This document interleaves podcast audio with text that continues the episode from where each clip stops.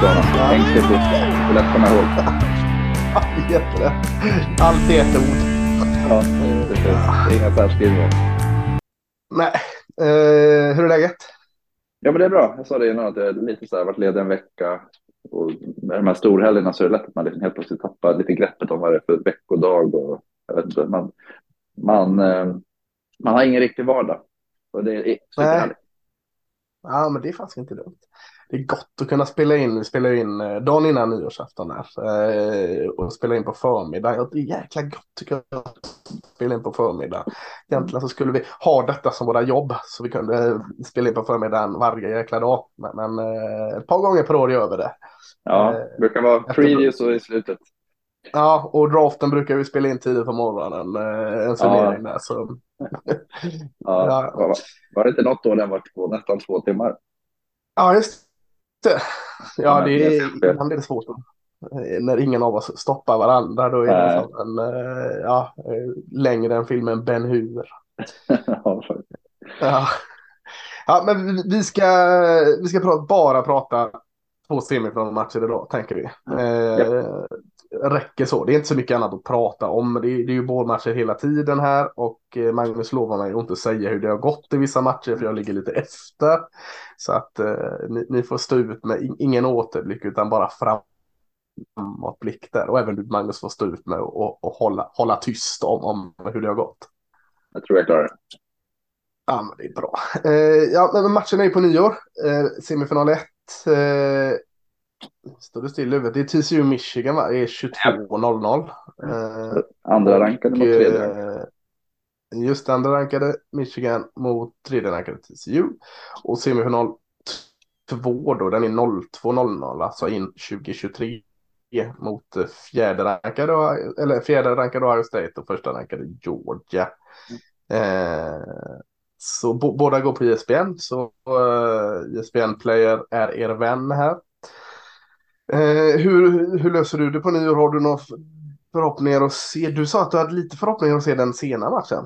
Mm, ja, den brukar jag kunna se. Det är inte första gången vi har förärat semifinaler på nyårsafton. Men då brukar jag ändå folk somna. Har somnat vid två där. Eh, risken är att man själv somnar också. För att det, ja. Det brukar vara ganska långa dygn. Ja, det, det är en risk där. Eh, det är också två andra matcher på nyår. Iowa Kentucky klockan arton. Det är nog en ganska bra match liksom, eller bra match det tänker jag, men att ha stå på i någon bakgrund någonstans tänker ja. jag. Den brukar jag kunna komma undan med. Ja. Och det räcker gott med att den är i bakgrunden Iowa Kentucky. Jag behöver ja. inte sitta och följa den play by play tänker jag. Nej, eh, bara höra ljudet. Precis. Sen vet jag inte i även i Alabama eller Alabama, Kansas State också klockan arton kanske. Jag, jag kan vara så att de har två matcher samtidigt där. I sådana fall så kanske den är att föredra, eller den är ju föredra rättare sagt. Jag ska säga eh, att den börjar arton. Jag tror, det kan, ja, jag tror det kan vara så att båda börjar arton. Då, mm. då stryker varje och Kentucky. Ska något vara på så ska Alabama, Kansas State vara på såklart. Mm. Ja, men, men det ska vi inte prata om. De, de nämnde väl lite förra veckan här. Mest logiskt är väl att börja med tjugotvå noll noll matchen va? Ja. Eh, Michigan eh, mot T C U. Vart spelas den? Så det still. Det är, in... det är inte den som spelas i Atlanta va? Fiesta Bowl, så det är väl i vad heter det? Ja, just det, det är i Arizona, Phoenix-området där va? Precis. Just det, jag läste någonstans att vad är det Southwestern Airlines som har sin hubb där och eh, de får väl väldigt mycket ris, det flygbolaget. Så ganska många, både Michigan och T C U-fans har fått sådär cancellerade flighter och sånt där. Mm. Så det är, ja det var lite stressigt med det där. Men, men hoppas de kommer dit på något sätt. Mm. Eh, ja, bara rätt ut Michigan-T C U, vad tänker du direkt?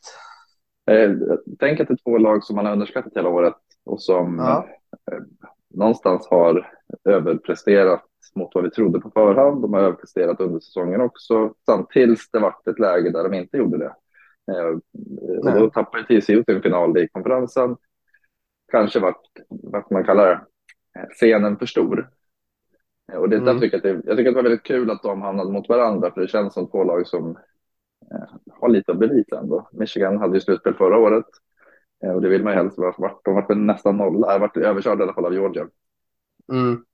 De ville visa att de är bättre, och T C U vill visa att de faktiskt har hemma, för det var ju ändå lite snack om att ah, torskar i finalen så ska det kanske inte super, har inte slutspel att göra, men ja, så att jag, jag tänker att det är två, två underdogs som har lite att bevisa samtidigt som de har gjort det jäkligt bra.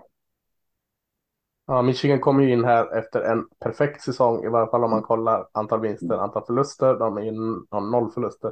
T C U, som du sa, den här förlusten sista matchen, konferensfinalen mot Kansas State.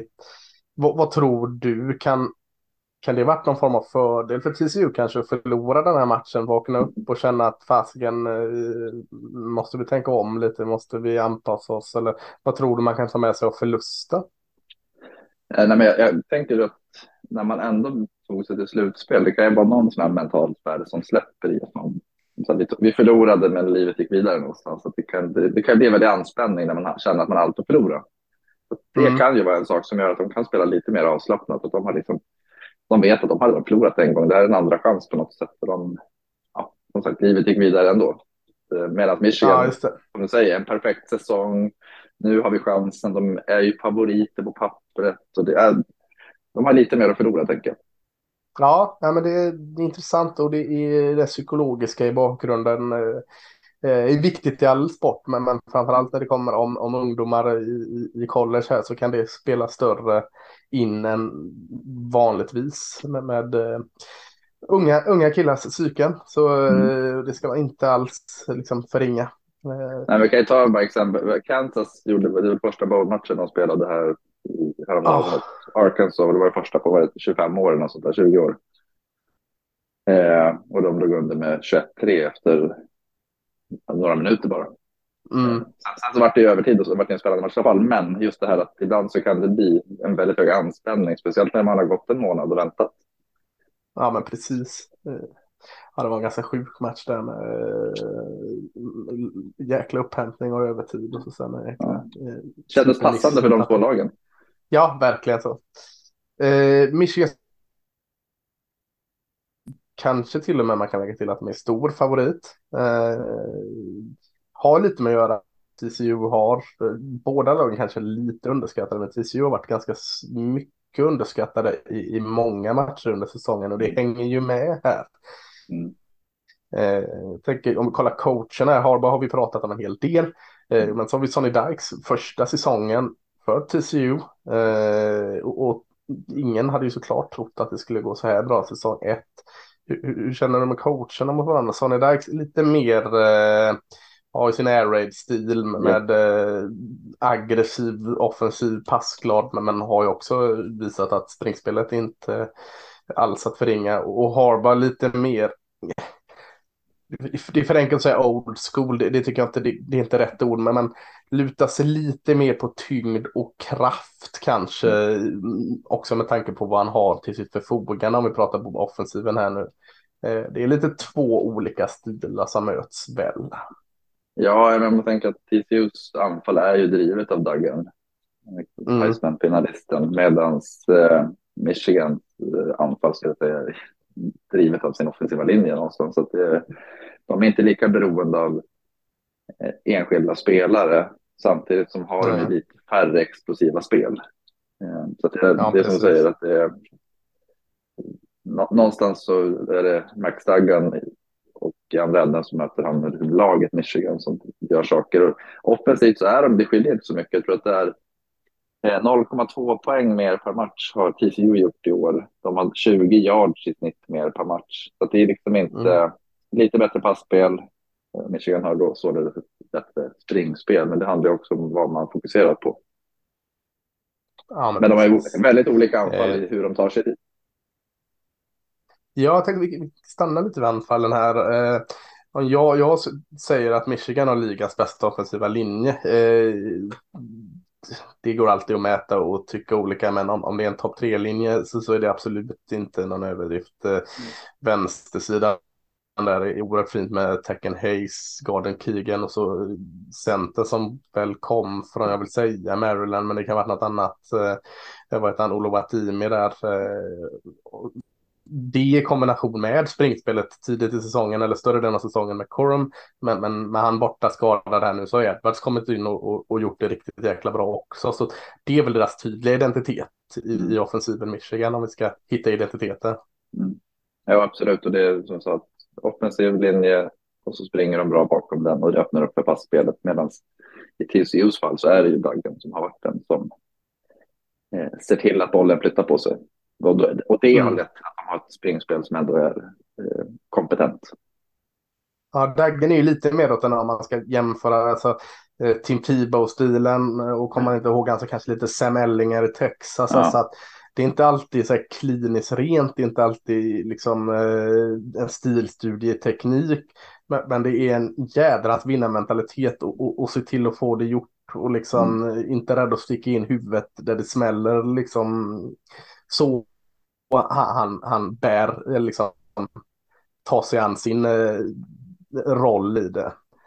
Eh, Joken där tänker jag, Kendre Miller, runnerbacken, får ju, har ju också haft en jättefin säsong i T C U, lite på grund av, tänker jag, att Max Duggan får så mycket uppmärksamhet för att man inte mm. vet vad han ska göra. Så, så när Kendre Miller kan ju bjuda på de här explosiva springspelen när ett försvar fokuserar lite för mycket på, på uh, Max Duggan. Så, så att det är ju lite av en joker där, Kendre Miller.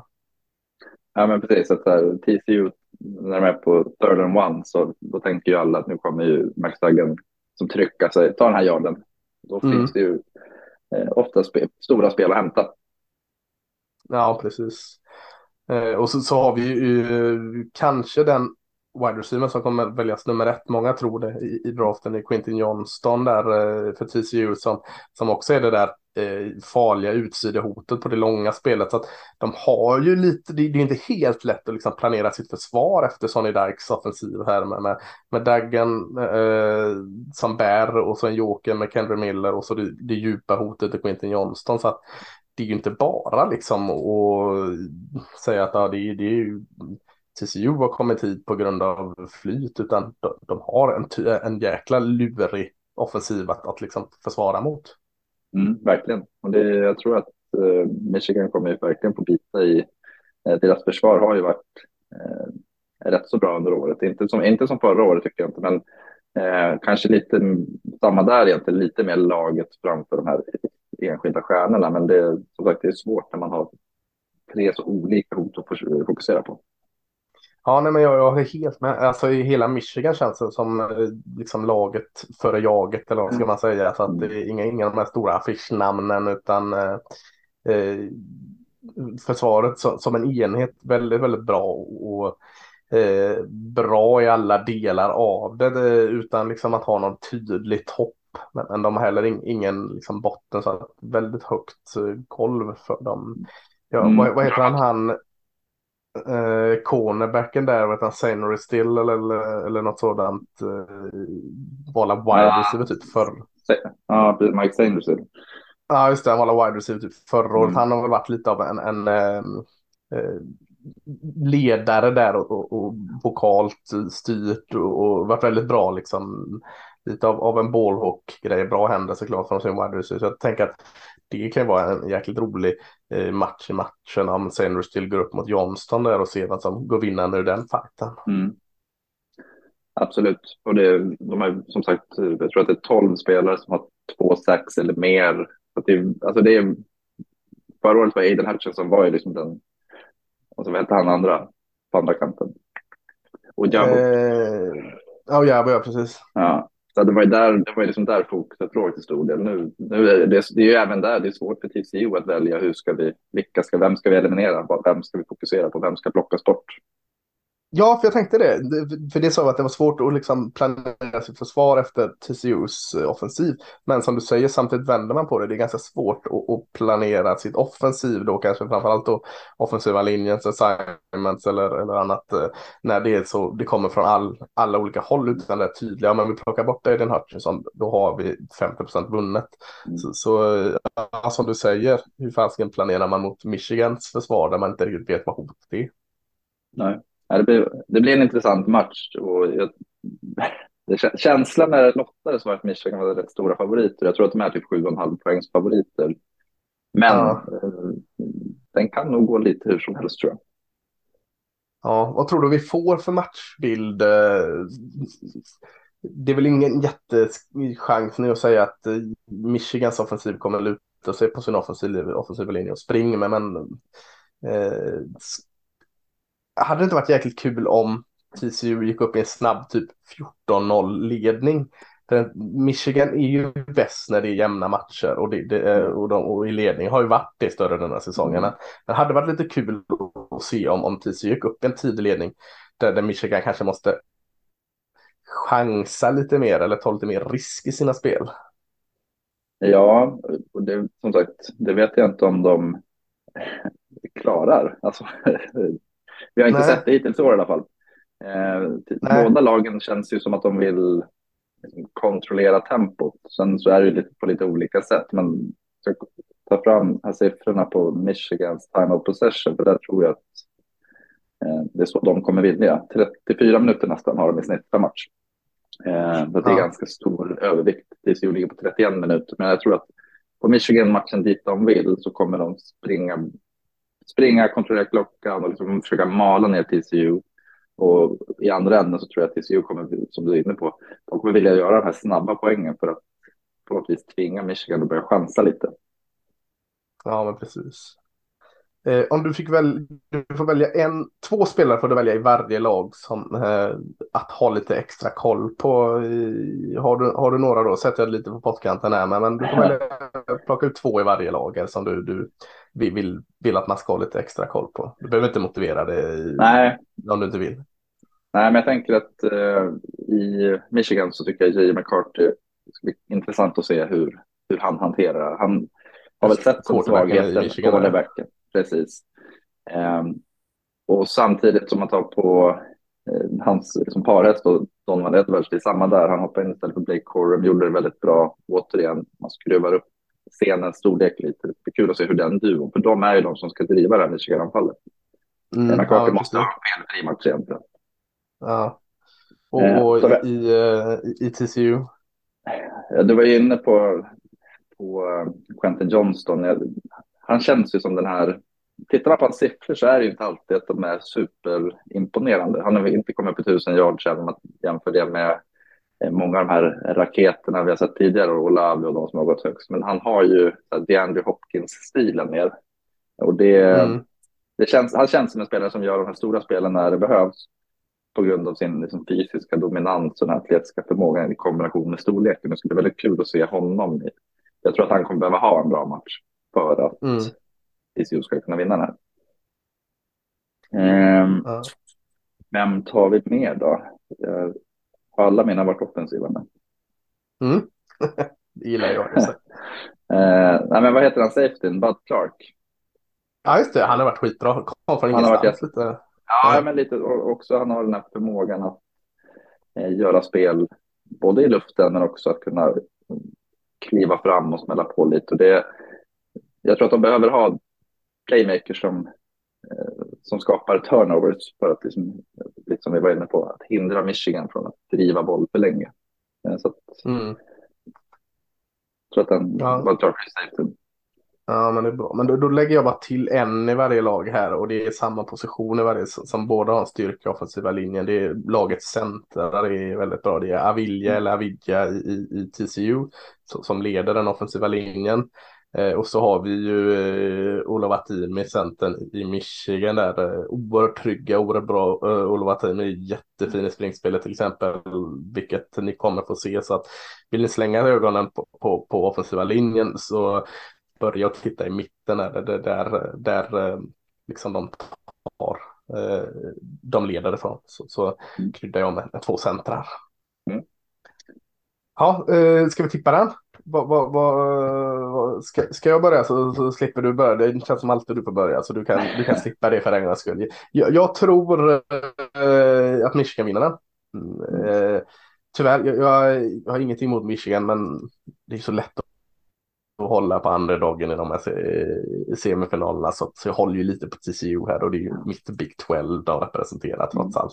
Så, så, men, men jag tror Michigan för jag tror inte att Eh, T C U går upp och, och tar ledningen med fjorton noll som hade varit ett roligt scenario. Det, det tror jag inte. Michigan eh, är så eh, liksom, svår, jobbig att bryta ner så att eh, jag tror jag tror den kommer bli jämnare än många tror. Den, vad sa du att Liner låg på sju någonting eller? Ja, det, det tror jag. Jag tror på den. Jag tror den ligger kring där. Så att eh, jag tror på en ganska jämn match. Jag tror den kan bli ganska poängsnål faktiskt. Men, men jag tror Michigan tar detta med typ... Eh, ja, det kanske det är poängsnål. Det kollar sig det poängsnål. tjugosju, tjugosju, tjugo, tjugosju, tjugoett, tjugosju, sjutton kanske. Jag vet inte, något åt det hållet där. Mellan sju och tio poängsvinst eh, tippar jag ändå på. Jag, jag, jag har haft en sån här siffra i huvudet, tjugoåtta tjugo. Jag vet inte, jag får inte riktigt ihop det. Ja, men det är matchen ser ut, men det är, ja, nej, men det är det jag tror. Jag tror också Michigan vinner. Eh, och det vore, skulle T C U vinna så är det första Big tolv-laget att ta sig till en final. Eh, de är ju andra. Oklahoma, Oklahoma är det enda som har varit där, va? Ja, och de har förlorat fyra semifinaler. Just det, ja. Ja, det lutar mot en femte raka, men, men ja, det, det, det är inte helt upp mot vägen att de skulle kunna vinna detta. Nej, det, det, är, som sagt, det är större chans att T C U vinner mot Michigan i år än vad man trodde att, var att Michigan skulle slå Georgia för ett år sedan. Ja, håller helt med. Håller helt med.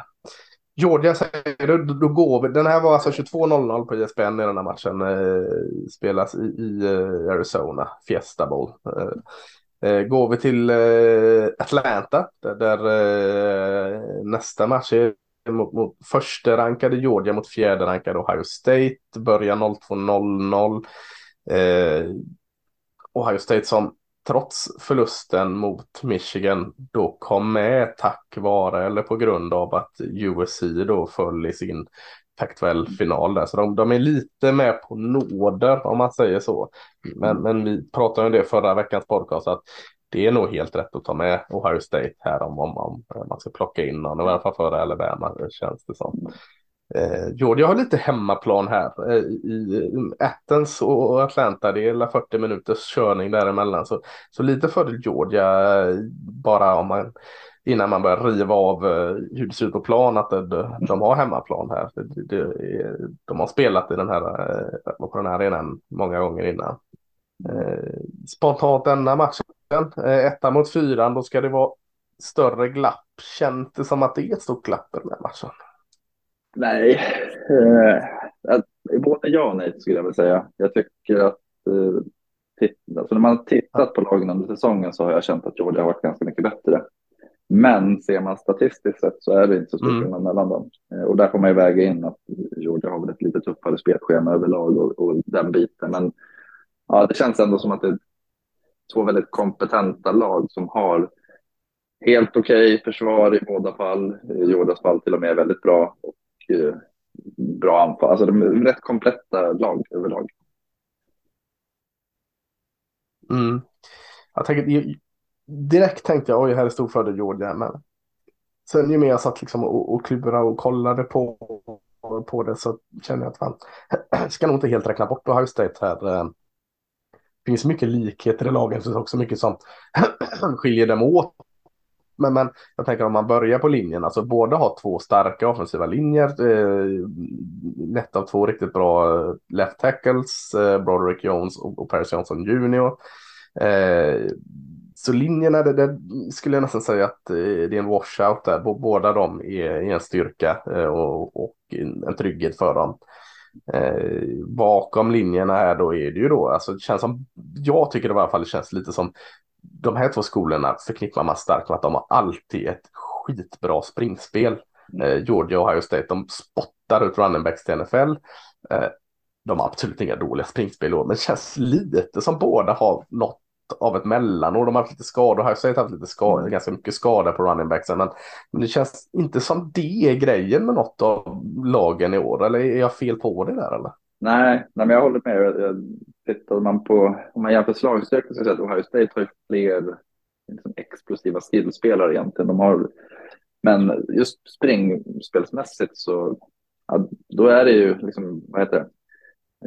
Kommitté snarare, att det är det man får förlita sig på, att ja. Det är många som ska liksom, chippa in. Och det, det behöver inte vara någon nackdel så, så men, men det känns som att det har varit en sån tydlig identitet för båda de här skolorna innan, och det är inte alls, i alla fall inte i förhand här när vi går in i den här semifinalen, att man, man skiter lite i springspelet här. Det, det är inte så mycket att snacka, ingen större rolig grej att snacka om, utan det finns så mycket andra grejer att lyfta om vi, om vi stannar på offensiva sidan här.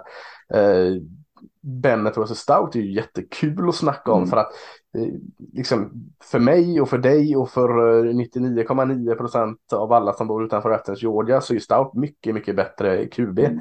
Men Bennett har inte gjort annat än, än att ta sitt lag och vinna matcher. Eh, så, så den är jätteintressant. Eh, För det är ju inget snack om det. Stout är ju bättre quarterback än vad Bennett är. Men Bennett är ju inte dålig. Det är det att ständigt att man förväntar sig att det ska vara en superstjärn Q B i Georgia, som Georgia är ett av landets bästa lag, eller det är, de är rena mästare här. Men ständig underskattning från den här Bennett som, som har gjort det jättebra. Och, och Stout är ju eh, mycket mer, brist på ett annat ord, sexy på sin position, quarterback-position. Mm. Men hur fan ska man, hur ska man gå in och tänka här? Nej, nej men du är inne på det, det är tredje året han startar, va? Han var för detta walk-on. Mm. Och det är inte att de inte har tagit in sexiga quarterbacks som har liksom framstjärnor. Nej, de har verkligen försökt att ersätta honom. Mm. Ja, men han har, han har liksom en amöba, han överlever det mesta. Och ja, ja. Han har ju blivit bättre och bättre. För två år sedan och tyckte jag att han var ganska, då var han medioker. Nu är han osexig, men han är ju verkligen den här game manager-typen som gör att de, de, de har ett ja. bra anfall med honom. Ja, äh, men, äh, det, det är för lätt att liksom säga att Bennett inte är bra, för att han är bra. Eh, men alltså, det är absolut intressant att se liksom, man, den fighten. Sen tänker jag då, eh, måste ju prata om eh, wide receiver-rummet i, eh, i Ohio State. Det mm. är ju oerhört laddat med då framför allt eh, Marvin Harrison junior då. Eh, och sen har den, vad heter han? Egbuka, va? Eh, ja. Sen vet jag inte hur är status på Smith and Jigba. Är han tillbaka till nej, den här ligan? Nej, men han är inte med. Han har deklarerat att han eh, satsar på draften. Aha, han är... Ah, okej, okay. han, han är inte tillräckligt helande, för att hade han varit fullt fel så hade han varit med när han blev draft. Men det är lite intressant. Ja, men ändå. Man, jag menar, tittar du på Mitten Jigba och Olav och vad hette, inte Jameson, Wilson. Va? Wilson, precis. Helt Wilson. Från förra årets lag, och det känns ändå som att man tycker att receiverrummet är en styrka. Ja, alltså, och, och Harrison. Som, som började året okej, okay, han var lite spännande, gjorde stora spel, men, men eh, inte så många, har ju bara liksom accelererat i sin utveckling, och nu, nu är han ju ja, det går kanske inte att argumentera emot att han är den bästa wide receiver i college just nu. Nej, håller med. Ja, och, och, och kolla med Georgia då på samma, så är det ju inte, alltså vad heter han, McConkey, wide receiver, har ju spelat upp så har gjort det väldigt bra, men annars är det ju tight endsen här i, i då framförallt Bowers, men också Washington, som har varit liksom den ledande delen i lagens offensiv. Så eh, från springspelet till passspelande lagar, eh, så de är ganska lika, tycker jag. Mm. Ja, men det de har varit inne på det hela tiden, att de Ohio State är sexigare. Georgia känns mm. tyngre, mer vana. De har, de har sitt sätt och de vet vad som funkar. Och det är där vi någonstans, jag tror vi kommer hamna när, vi, när man summerar matcherna. Kan inte Ohio State liksom få de här extra... Det var lite det som hände mot Michigan också. För det var ju samma där, tycker jag. Lite större. Georgia har lite bättre anfall än vad Michigan har. Men det var ändå, känslan var att Ohio State är beroende av att få stora spel för att kunna vinna. Mm. Får de inte det så blir det svårt. Och, och så är det den här Georgia-maskinen då mer eh, som den plöjer igenom sina motståndare. Mm. Men jag tänker återigen på Georgia-Michigan för ett år sedan. Mm. Då pratade vi lite samma om att men Michigan behöver få de här stora spelarna. De, de hade ju knappt något spel på hela matchen, tror jag. Nej, det var ju Georgia, det var som en vet, anaconda som bara... Eller de som, nej, pytnorm som kramar i motståndarna. Ja, just det. Ja, ja, det känns som det är pytonormen även i år med Georgia. Ja, om vi vänder på det och börjar kolla lite försvarsspelen. Alltså man tänker direkt, om vi ska kolla linjen här också, därför så, så tänker man ju direkt Georgia och Jalen Carter. Mm. Fantastisk, fantastiska Jalen Carter. Vi, vi pratade om deras två insidespelare, Wyatt och vad heter han nu som hamnar i Eagles... Eh, eh, Vad ska ni heta? Den andra defensiva linjen.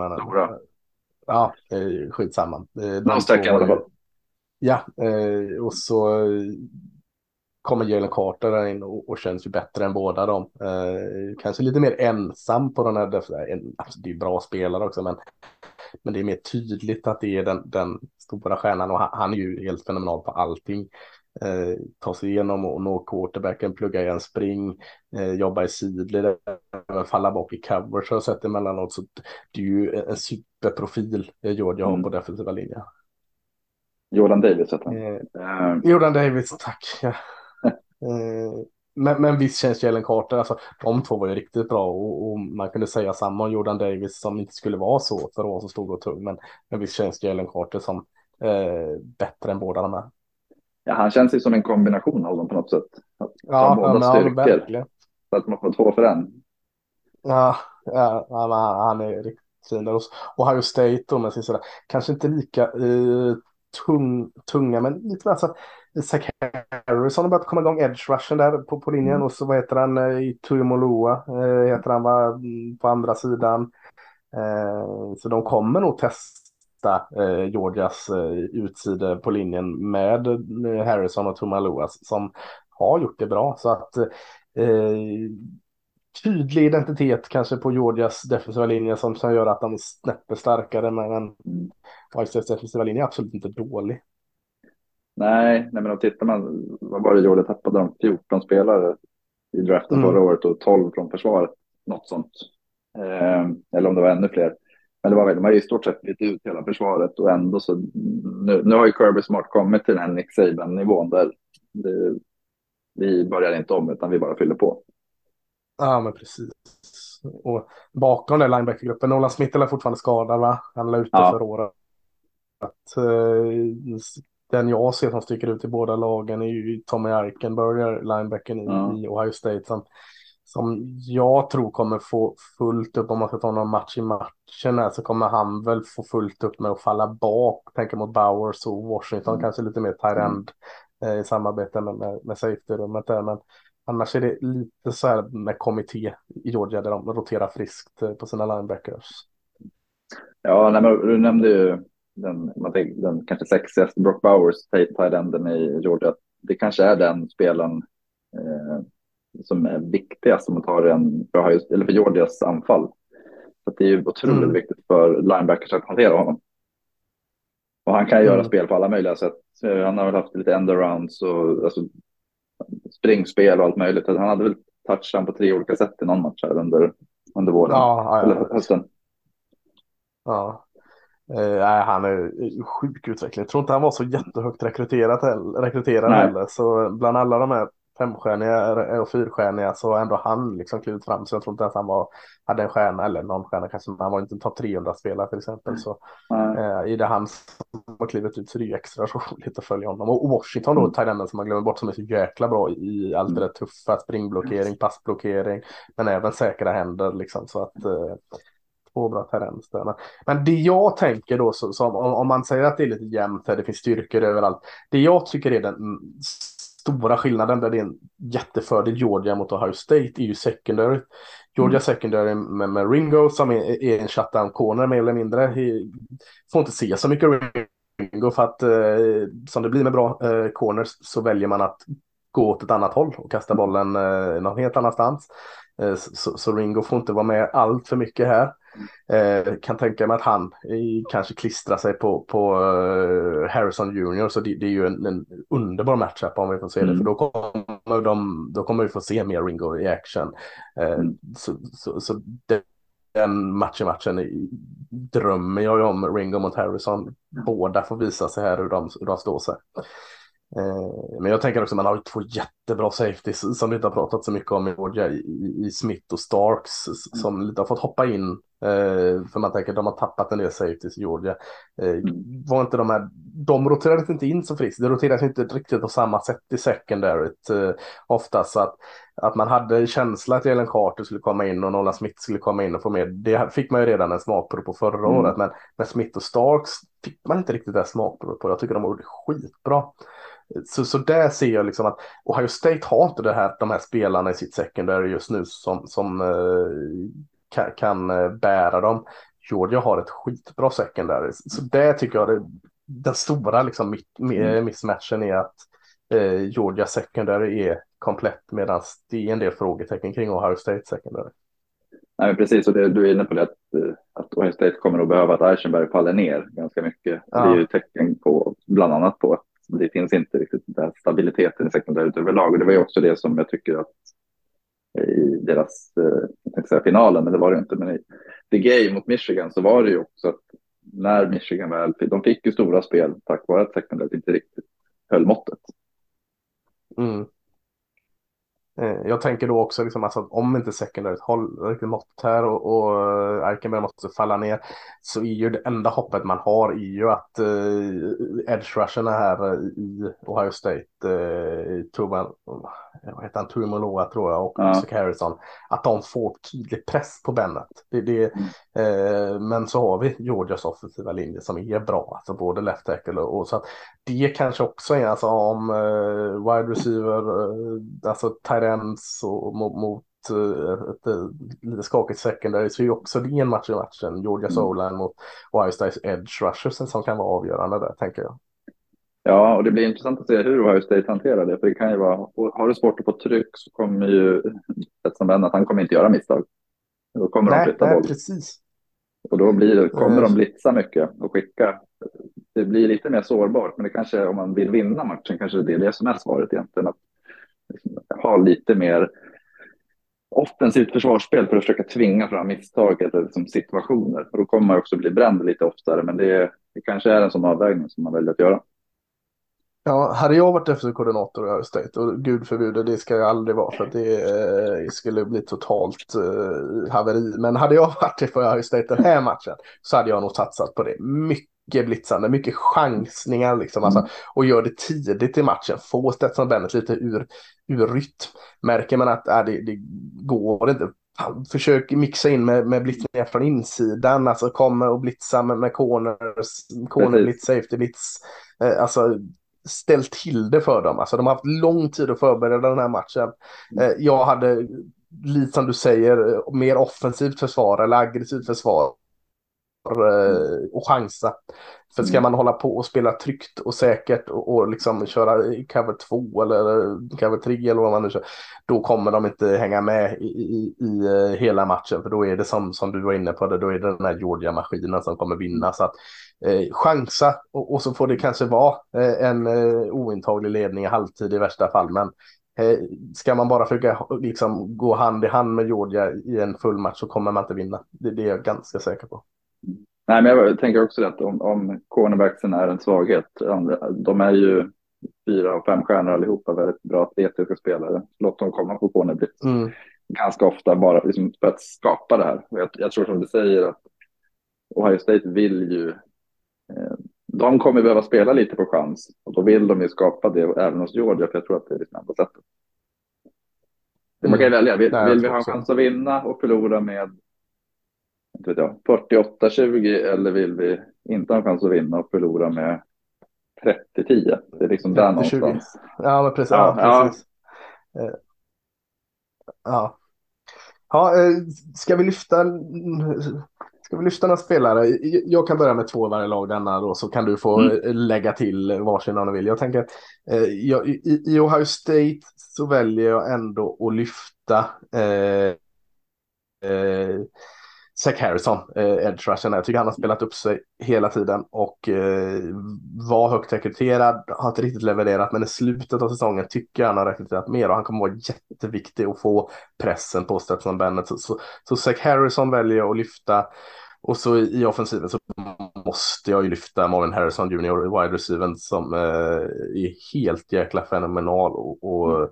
gör allt, allt rätt just nu. Det, det, är inte, det är inte ett misstag på honom. Så att eh, en från varje lag i Ohio State där, och i, och i eh, Georgia, ja, eh, Brock Bowers, tight enden, är ju nästan lika självklart att lyfta som Harrison i, i, i Ohio State. Eh, eh, tycker jag är, är oerhört intressant. Och som jag var inne på, cornerbacken här, Ringo, som, som vi inte fått se så mycket av, liksom, för att de flesta har valt att spela åt, åt ett annat håll. Nu tror jag han kommer sitta på Harrison, och då kommer vi få se eh, Ringo. Så, så, så de två eh, väljer jag i Georgia. Mm. Jag tar bara Ohio State. Du nämnde ju Harrison och Ringo som en bra matchup, och de kanske kommer ta ut mm. varandra lite. Eller Ringo tar ju inte, blir inte uttagen då. Eh, men eh, i Ohio State så blir de ju väldigt beroende av Egbuka Emeka då, den andra wide receiver, och han ja, cool. har ju också haft över tusen yards mottagningar, så det är inte, det är ingen oäven spelare att sätta sin tillit till. Men jag satt honom, tror jag blir kul att följa. Han kommer behöva ha en bra match. Och för Georgias del ja. så det är svårt att inte ta. Du sa inte Jalen Carter, va? Nej. Nej. Så att det, och det är självklart ska Jalen Carter. Han är den som var inne på det förra året. Var det, en, det var så mycket bra spelare och mycket ledare i Georgia, men nu, är, nu börjar det med Jalen Carter, att han sätter liksom tonen, och sen så händer det saker därefter på något sätt. Det är en spelare som kommer gå topp tre, kan vi väldigt stort sett lova, om det inte är så att, att lite Q B. Så han är topp tre bästa spelare i draften i alla fall. Jag skulle säga att han är topp två med Will Anderson egentligen. Ja, det, det, så kan vi säga det. Ja, så kan vi säga det. Eh, pallplats, bästa spelare i draften utan snack. Ja, nej, men det, och det finns massa andra att lyfta här. Det, nej, men där har vi ett gäng nyckelspelare. Eh, eh, tippa matchen. Nu får du börja den här. Ja, nej, men jag tror att Georgia är lite, mycket tyngre, och samma här, de har vanan av att vinna, och det, det kommer de fortsätta göra. Så jag tror att de vinner med trettiotre tjugoett. Ja, jag är inne på samma spår. Jag, jag kryddar den ännu mer, för jag, jag, jag leker att jag är defensiv koordinator, och det går inte riktigt hem. Så jag säger, jag går upp kanske tio sju poäng och säger att någonstans fyrtio tjugofyra då kanske. fyrtio, jag skulle vilja säga tjugoett också, det lät väldigt bra på Ohio State, men jag säger fyrtio tjugofyra då till Georgia. Och då, då har vi finalen Georgia-Michigan och se fram emot. Men det vet vi inte ens, vi kan ju inte sitta och dra match i matchen här. Georgia-Michigan riktigt en del. Så, så säkra är vi inte. Så, men, men ja, alltså... Visst, det är lätt att säga här att Georgia och Michigan vinner denna, men, men som när vi liksom skurit ner och, och plockat isär de här matcherna, så finns det ju jättemånga eh, scenarier där det inte kan, kan bli så. Jag, jag är ganska övertygad om att det inte blir T C U och Ohio State i finalen, men det kan vara så att något av de här lagen faktiskt vinner den, så att eh, det är inte så att man behöver bara sätta på resultatbörsen på text-tv och kolla hur det gick, utan eh, kan inte se dem på nyårsafton, så... Eh, se till att se dem på nyårsdagen, för att ja, jag tror jag det riktigt. Ja, precis. Eh, den vet man hur det slutar. Det vet man ju inte här. Så eh, ja, absolut. Se dem live om ni kan, får, vill. Eh, om inte annat, se det dagen efter. Det är eh, skitbra matcher. Mm. Håller med. Och ja, och, och, och Och med det sagt, Magnus, ett år så hörs vi tjugohundratjugotre. Mm. Det gör vi. Gott ett år. Ha det. Ett år så hörs vi tjugohundratjugotre. Mm. Det gör vi. Gott ett år.